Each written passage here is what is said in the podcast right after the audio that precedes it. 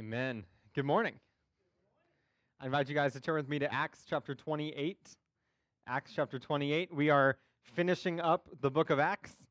This is it. We have been in uh, Acts for a while. Uh, it's been uh, a little over a year since we started the book of Acts. We've been off and on. We've taken a few breaks, uh, a few different series, but uh, but we've been in the book of Acts as a whole for a little over a year now, and uh, and this is we have reached the end, right? We have we have reached the last part of the book of Acts, and uh, and so that's where we're going to be this morning, wrapping up uh, the book of Acts, beginning in Acts 28, verse 11.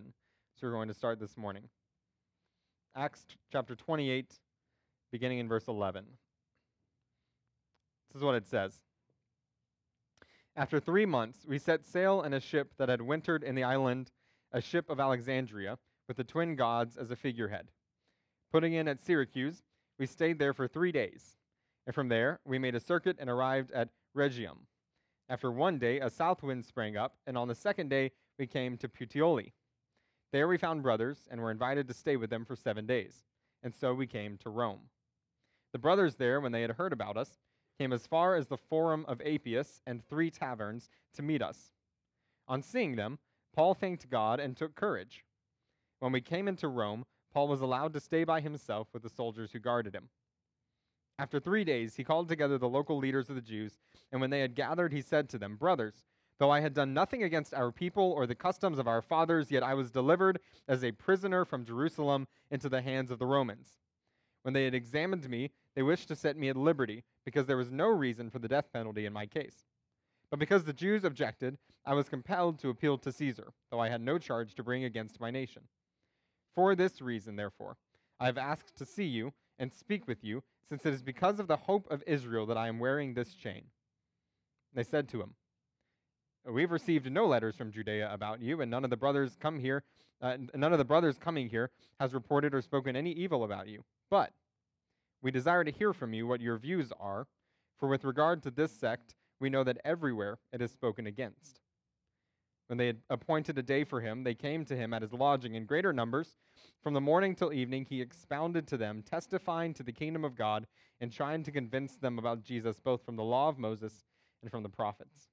Some were convinced by what he said, but others disbelieved. Disagreeing among themselves, they departed after Paul had made one statement The Holy Spirit was right in saying to your fathers through Isaiah the prophet, Go to this people and say, You will indeed hear but never understand. You will indeed see, but never perceive. For this people heart, this people's heart has grown dull, and their, with their ears they can barely hear, and their eyes have been closed, lest they should see with their eyes, and hear with their ears, and understand with their heart, and turn that I would heal them. Therefore, let it be known to you that this salvation of God has been sent to the Gentiles. They will listen. He lived there two whole years at his own expense and welcomed all who came to him, proclaiming the kingdom of God and teaching about the Lord Jesus Christ with all boldness without hindrance. Let me pray for us. We'll get into the word this morning.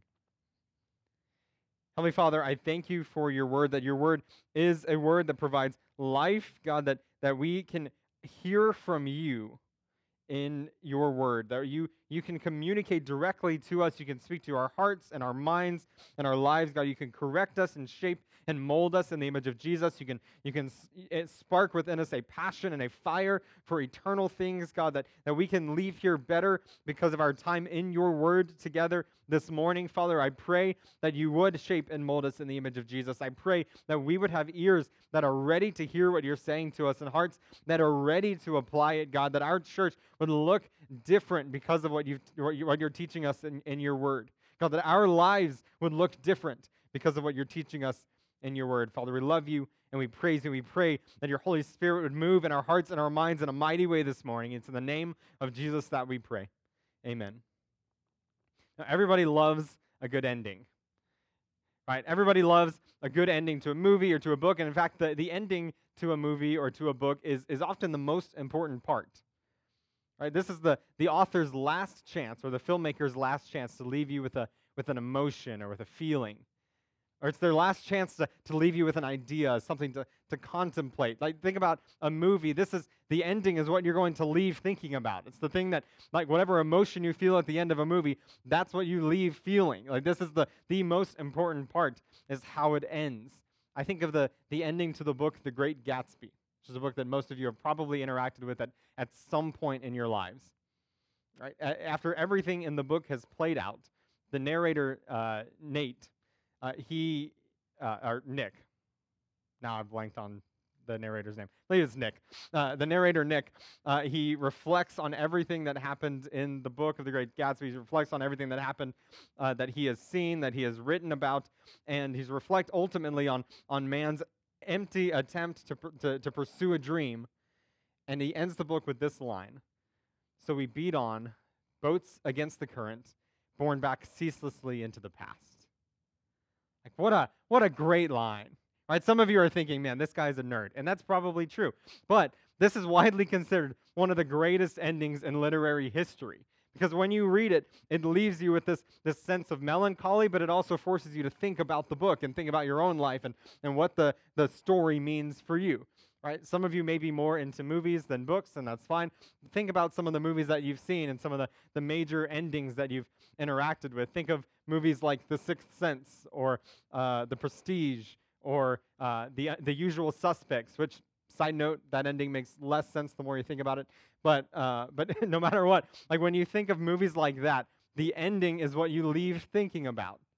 Like the, if you watch movies with, with major endings like that, you leave pondering that ending long after the credits have finished rolling. The, the ending are incredibly important to books and to movies. And so when we get here to the end of the book of Acts, we have an ending and uh, after a year of us studying it, we have reached the final part of it. And Luke, like any good author, gives his readers one last thing to think about.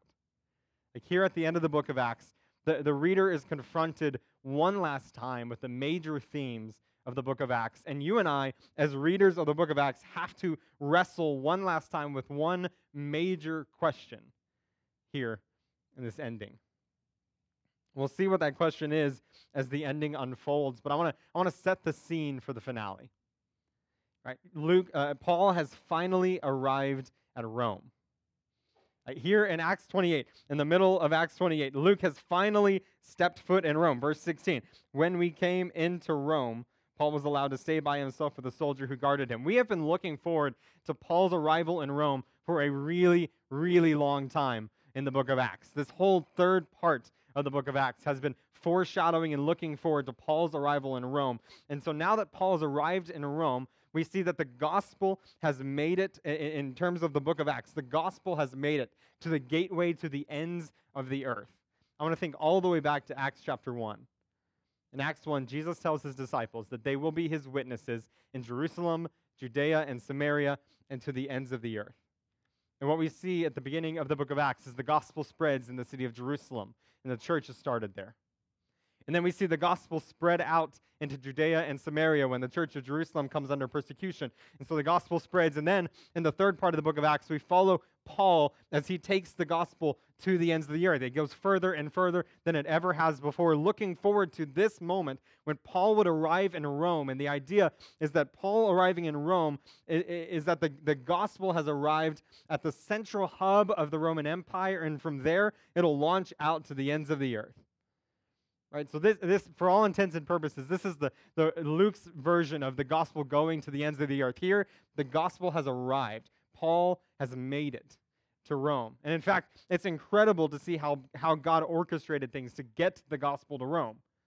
Like God desperately wanted the gospel to get to Rome. It was God's desire to spread the word of God to the ends of the earth and to use Paul to do it in this case. And, and it's, it's awesome to see how God orchestrated things. We can see in verse 11 the irony that Paul was stuck on an island and they get on a ship they finally find a ship and are able to go to Rome. And the ship that Paul gets on in verse 11 has the twin gods as its figurehead. So the irony is that the ship that God orchestrates to take Paul to Rome is, is emblazoned with the, the idols of Rome. And Paul is sitting on this boat with the idols of Rome on the, on the front, carrying with him the message of life and salvation in Jesus to the city of Rome. Right, on the back of this boat with the, the pagan deities on it Paul is, is, is going into Rome to proclaim the good news of salvation in Jesus. And Paul has finally arrived in Rome. And, and now that Paul is there, Luke has two narrative questions that he is, he is uh, very intent on answering. Uh, two questions that he wants to, to answer at the end of his book. And the, the first question is this How will the Jews in Rome respond to the gospel? How will the Jews in Rome respond to the proclamation of salvation in Jesus? This has been a major theme throughout the book of Acts. Luke has recorded in pretty much every city how the Jews responded to the message of salvation. This is something that's, uh, that may not seem important to us as people far removed from, from uh, history, uh, from, from this time period, as people far removed from Israel. Uh, but this is a, a very important question because if we think back, the Jews were the people that had the Old Testament. These were the people who called themselves the people of God. These are the people that had all of the promises of the Old Testament text. And these are the people who are sitting there waiting for a Savior, just on the edge of their seats, waiting for God to send a Savior. These are the people who thought that they were automatically enrolled in the kingdom of God, automatically gained citizenship in God's kingdom because they were Jewish. And so the, the big question in the book of Acts is how are these Jews going to respond to the message of the gospel? How are they going to respond when they find out that Jesus is the Savior they've been waiting for? How are they going to respond when they find out that they don't automatically have entrance into the kingdom of God, they need to put their faith in Jesus. How will the Jews respond? And if you think back for most of the book of Acts, they have not responded well. Eh, most of the time, some believe, and, and a church is started in whatever city that they are in, uh, and many reject the message of the gospel.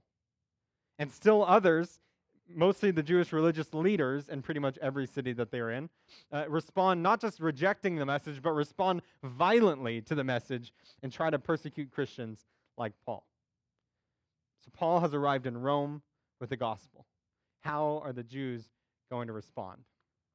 When Paul gets there, one of the first things he does is he wants to gather the Jewish religious leaders together to explain his upcoming legal case. This is what he says in verse 17.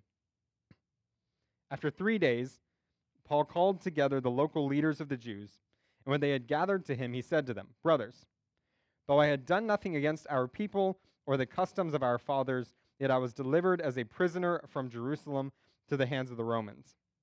When they had examined me, they wished to set me at liberty because there was no reason for the death penalty in my case. So Paul quickly explains, hey, I'm, I'm innocent. I'm not someone who who has gone against the Old Testament. I'm not someone who has gone against Judaism. I'm not trying to stir up any trouble. Uh, I, I was falsely accused by the Jewish leaders in Jerusalem.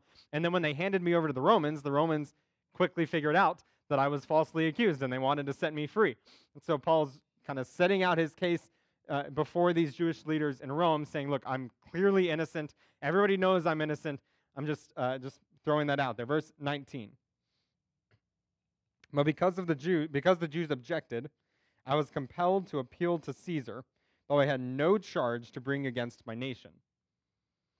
So Paul uh, further explains his, his case and why exactly he was in Rome appealing before the emperor. And, and Paul just wants the Jew, Jewish leaders to know it's not, he's not there before the emperor to try to slander the Jewish people.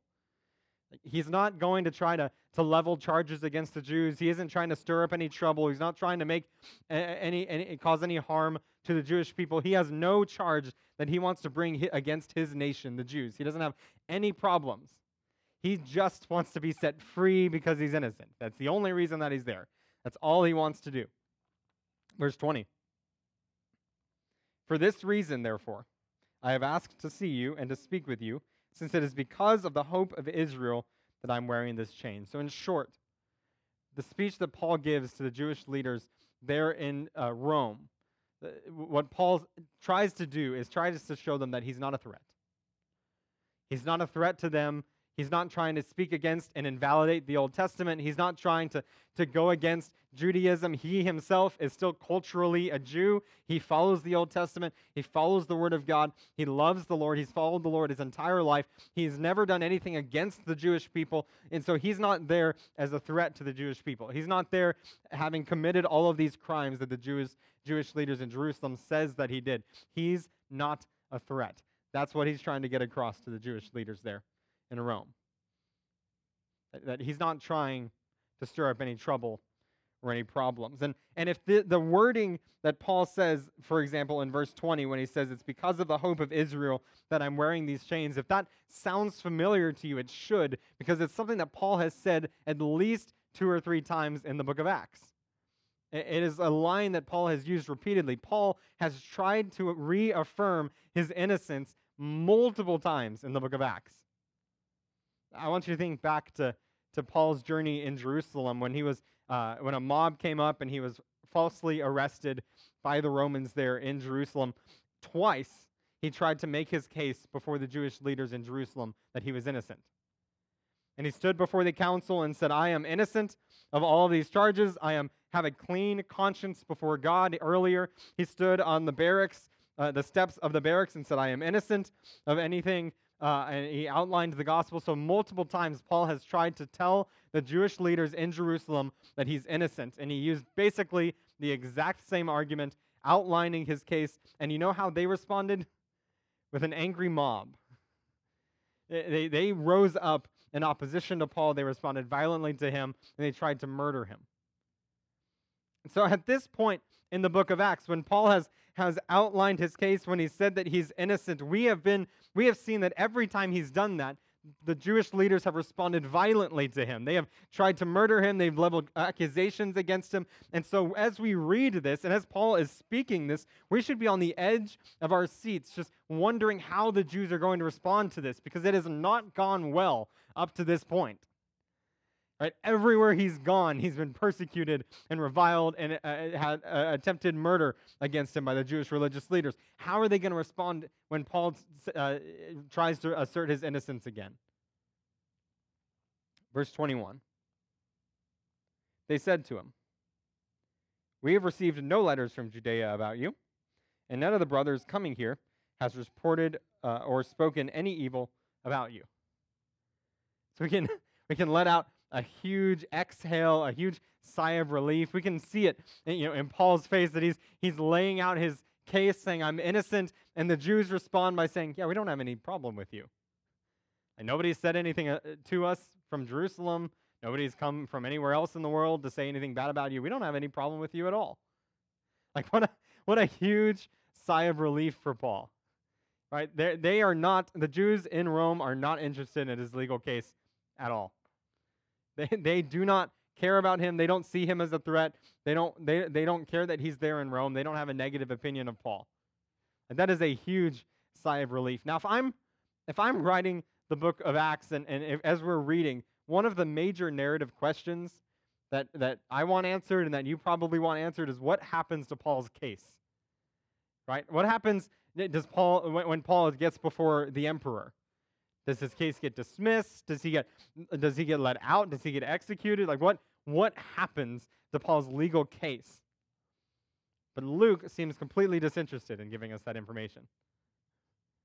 Luke doesn't include any note at the end of the book of Acts with what happens to Paul.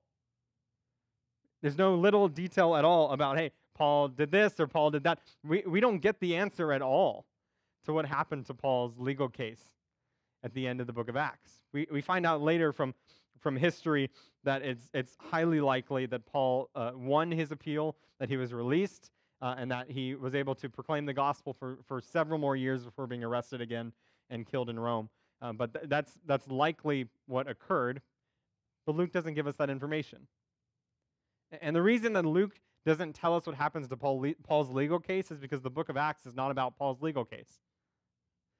The book of Acts is not about what happens to Paul in the judicial system. The book of Acts is not about Paul's safety or security. We have seen him go through a lot of bad things already. The book of Acts is not about those things. And so when, uh, when Luke is concluding the book, causing us to think about the major themes, what happens to Paul in the justice system is not one of them. That, that information does not help answer the question how did the Jews in Rome respond to the gospel? The Jews in Rome do not care about Paul's legal case, which sets up verse 22. Essentially saying, We don't care about you being here, we don't have any problems with you, but, verse 22, we desire to hear from you what your views are. For with regard to this sect, we know that everywhere it is spoken against. So Paul is standing there for the Jewish religious leaders, and he gets a sigh of relief when they say, Hey, we don't have any problems with you, but we kind of have a problem with what you're teaching. Like, you're not on trial to us, but your teachings are. Because we, we haven't heard anything against you, we don't have any problems with you, but, but everywhere that we have seen Christianity taking place, we hear Jews saying that the, the teachings are bad. We hear Jews saying that the teachings are unbiblical, ungodly, un, uh, and so we, we, we need to hear more about this. You're not on trial, but your, your teaching is. This gospel message you proclaim is something that we're going to have to look into. So, again, at this point in the book of Acts, Paul is sitting there in front of a group of Jewish leaders having to defend the gospel. And it has not gone well throughout the book of Acts. Every time he shares the gospel, some believe, some reject him. Usually they rise up in, in anger and disgust, but, but it has not gone well. So, how are these Jews in Rome going to respond to the gospel? Verse 23. When they, had appointed a, when they had appointed a day for him, they came to him at his lodging in greater numbers.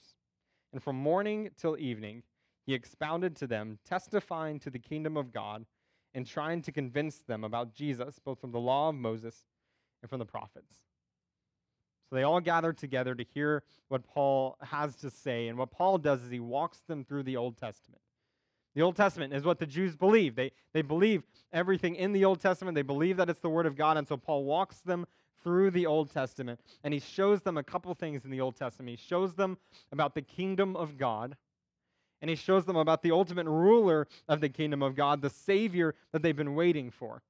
These are things that the Jews already believed. These are the things that, that the Jews have already been looking forward to. They've already been looking forward to the eternal kingdom of God. They thought that they automatically had entrance into it because they were Jews.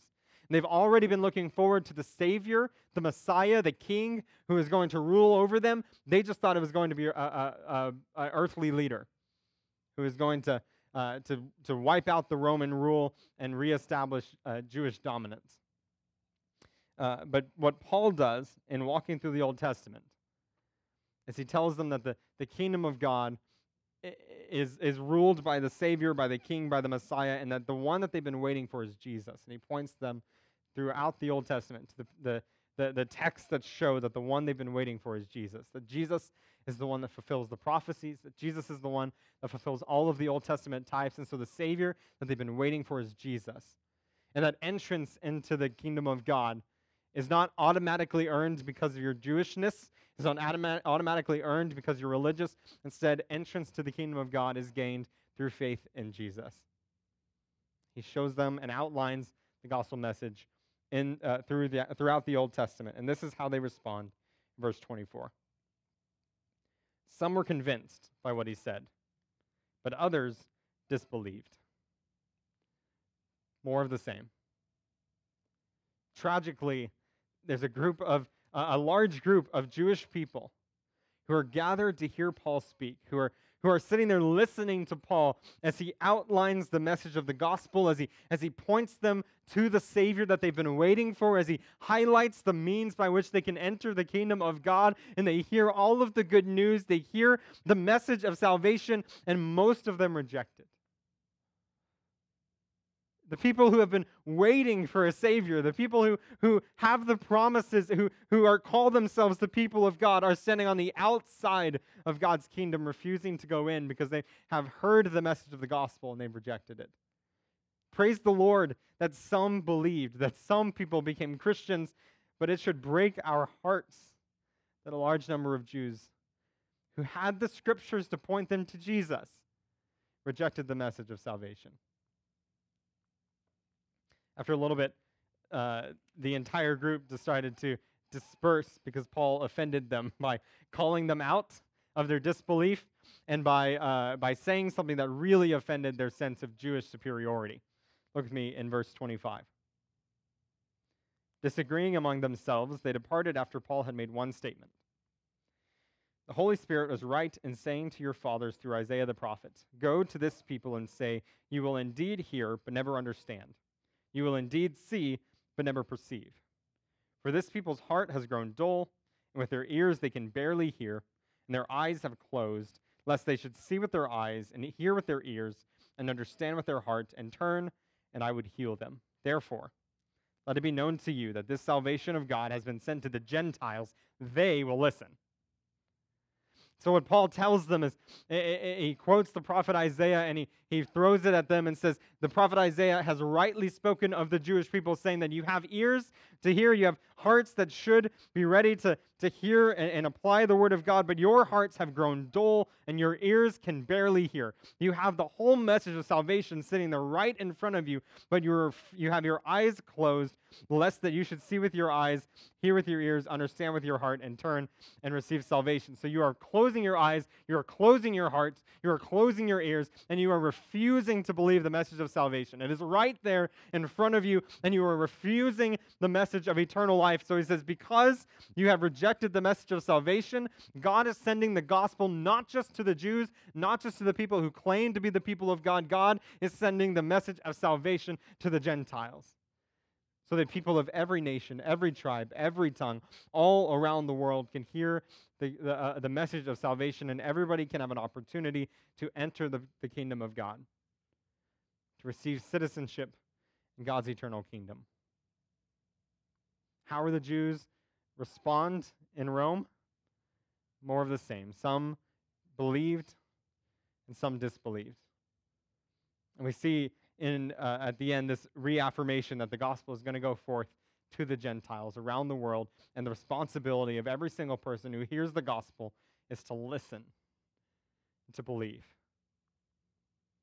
Second question that Paul, uh, that Luke wants to, to answer here at the end is what will Paul do in Rome? What is Paul going to, to fill his time with? What is Paul's uh, activities? What will they look like in Rome? And, and if you've been uh, with us in the book of Acts, if you've uh, been with us as we've been studying the book, the answer to that question is probably going to be pretty obvious to you. But, but I want you to, uh, to, to look at why it's not obvious or why it shouldn't be obvious. So I want you to think about the thousands of answers that Luke could give us about what Paul was going to do in Rome. Right? Like what was what what about is was he going to get a job? How was he going to support himself? What was he going to do to, to for living situation? Like how was he going to, to have money to operate in the city of Rome? What would be his employment? And Luke could have easily given us that information. What, what were going to be Paul's hobbies? What was he going to do in his free time?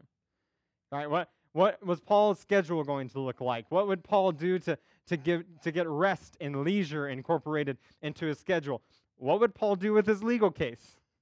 How is he going to get out from oppression and in, injustice in Rome? What would Paul do in Rome? All of those are good questions, and they're things that we would ask if we were talking about our, our friend Paul, you know, our buddy Paul went to Rome and we would want to know what's he going to do when he gets there? What's his life going to be like? What are his time and his habits? What are the things that are going to fill his days? Like we would want to know those things, but Luke doesn't answer those questions. That's not what Luke is concerned about. That's not the thing that Paul does that matters in Rome. What does Paul do in Rome? We begin in verse 30. And if you're wondering, uh, some of you may have a verse 29 in your Bible, most of you probably don't have a verse 29 in your Bible. Um, the, uh, the reason for that is uh, are the, the, the research that we have, the manuscripts that we have show that the, the verse 29, uh, more, mo- more than likely, almost 100% for sure, was not written by Luke. It was added centuries later by scribes or by a well meaning theologian. And so they uh, incorporated that in there. And then uh, uh, a little while later, when they added chapters and verses into the Bible, the the version that they used had a verse 29 in it. And so they now that we have taken verse 29 out because it wasn't written by Luke originally, uh, we kept verse 30 as verse 30 so that regardless of what version we're using, we're at least all on the same page. It's just a lot easier. So if you're wondering why we skipped verse 29, it's because there is no 29 in uh, the original manuscripts of the book of Acts. So beginning in verse 30, Luke answers the question, What did Paul do in Rome? And this is what he does, verse 30. He lived there two whole years at his own expense, meaning in some apartment or a duplex that he rented out, uh, that he was, he was renting there. Uh, and he welcomed all who came to him, proclaiming the kingdom of God and teaching about the Lord Jesus Christ with all boldness, without hindrance. what did Paul do in Rome? He shared the message of salvation in Jesus.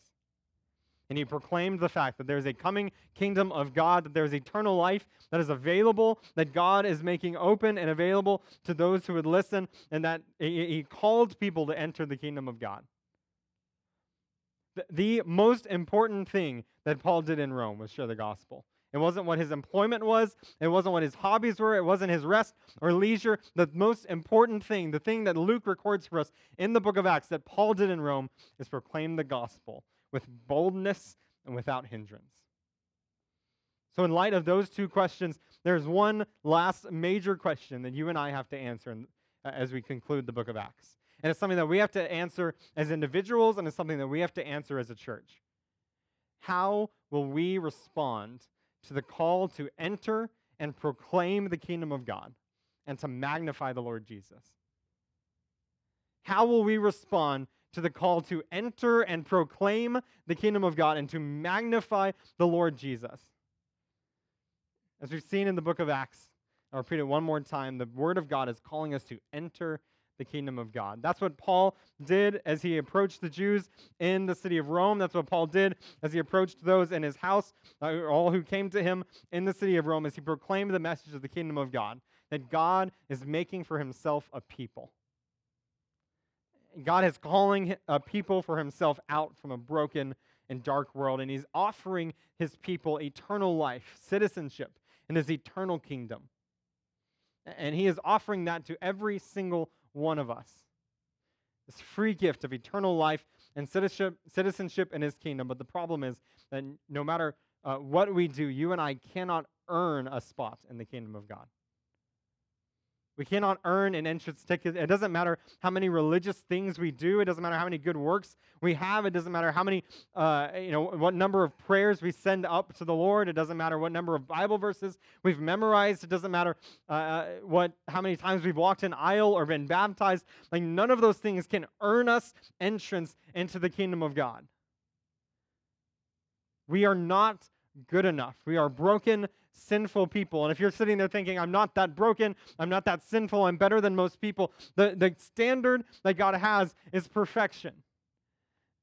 And the Father has elevated the Son to be King and Lord of all. Jesus is the, the Savior, the Lord of all creation. And every time that we act as if Jesus isn't the Lord of all creation, including ourselves, we are rebelling against God because God has determined and decided and declared that Jesus is the King and the Lord of all. So every time we act like it's not true, we are rebelling against the Father.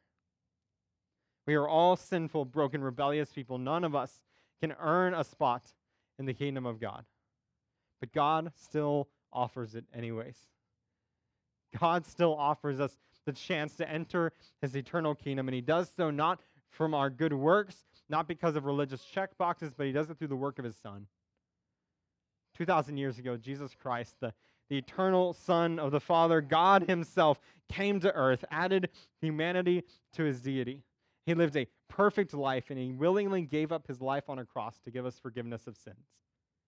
And three days later, he walked out of the grave, never to die again, raised to the right hand of the Father to offer us eternal life and entrance into the kingdom of God. And that is something that is available to every single one of us only through faith in Jesus. Now that we have the gospel message in front of us, now that we have the scriptures that point us to the salvation that's available in Jesus, now that we know the means of the entrance into the kingdom of God, will we enter? Will we respond to the call to enter the kingdom of God? And will we respond to the call to proclaim the kingdom of God and magnify the Lord Jesus in the world? The most important thing that Paul did in the book of Acts, the most important thing that Paul did in, uh, uh in Rome was to share the message of salvation. Everything in Paul's life revolved around the fact that he had entered the kingdom of God, that he was a child of God, that he is someone who had eternal life in Jesus, and that he wanted everybody to know it. He wanted everybody else to know that there is entrance to the kingdom of God available for them. He wanted everybody to worship Jesus, to lift up his name because he is King of kings and Lord of lords. So, the most important thing in Paul's life was proclaiming the message of salvation in Jesus, and everything else that he did worked around that. Will we respond to the call to proclaim the message of salvation? Is that the ambition of our hearts? Is that the thing that we want to see happen in our lives? Do we long for our lost friends and family members and coworkers and neighbors? Do we long for them to know Jesus? Do we desire that they would enter the kingdom of God with us? Do we desire that they would view Jesus as he is, as the mighty Savior? Is that the desire of our hearts? We should be people as individuals, and we should be a church that are weeping for the lost, knowing that they are lost and without hope. Should be people that are on our knees in prayer, begging God to move in the lives of the people around us, begging God to use us to reach people with the gospel. We need to be people that are praying for revival, that long to see our community come to know Jesus. And we need to be people that God can use. God has already decided that the way that He wants to reach people with the gospel is through His church. The way that He wants to reach people with the eternal salvation is through the people that have already experienced it. And so, will we be a people who carry that gospel to the world? Like, I want us to look in this room and see the number of empty chairs. I want us to look in the back and see the empty space that we don't set chairs out because we don't need to. And I want us to look at that and have hearts that are break for that because God's desire is that this room would be filled with people worshiping Him.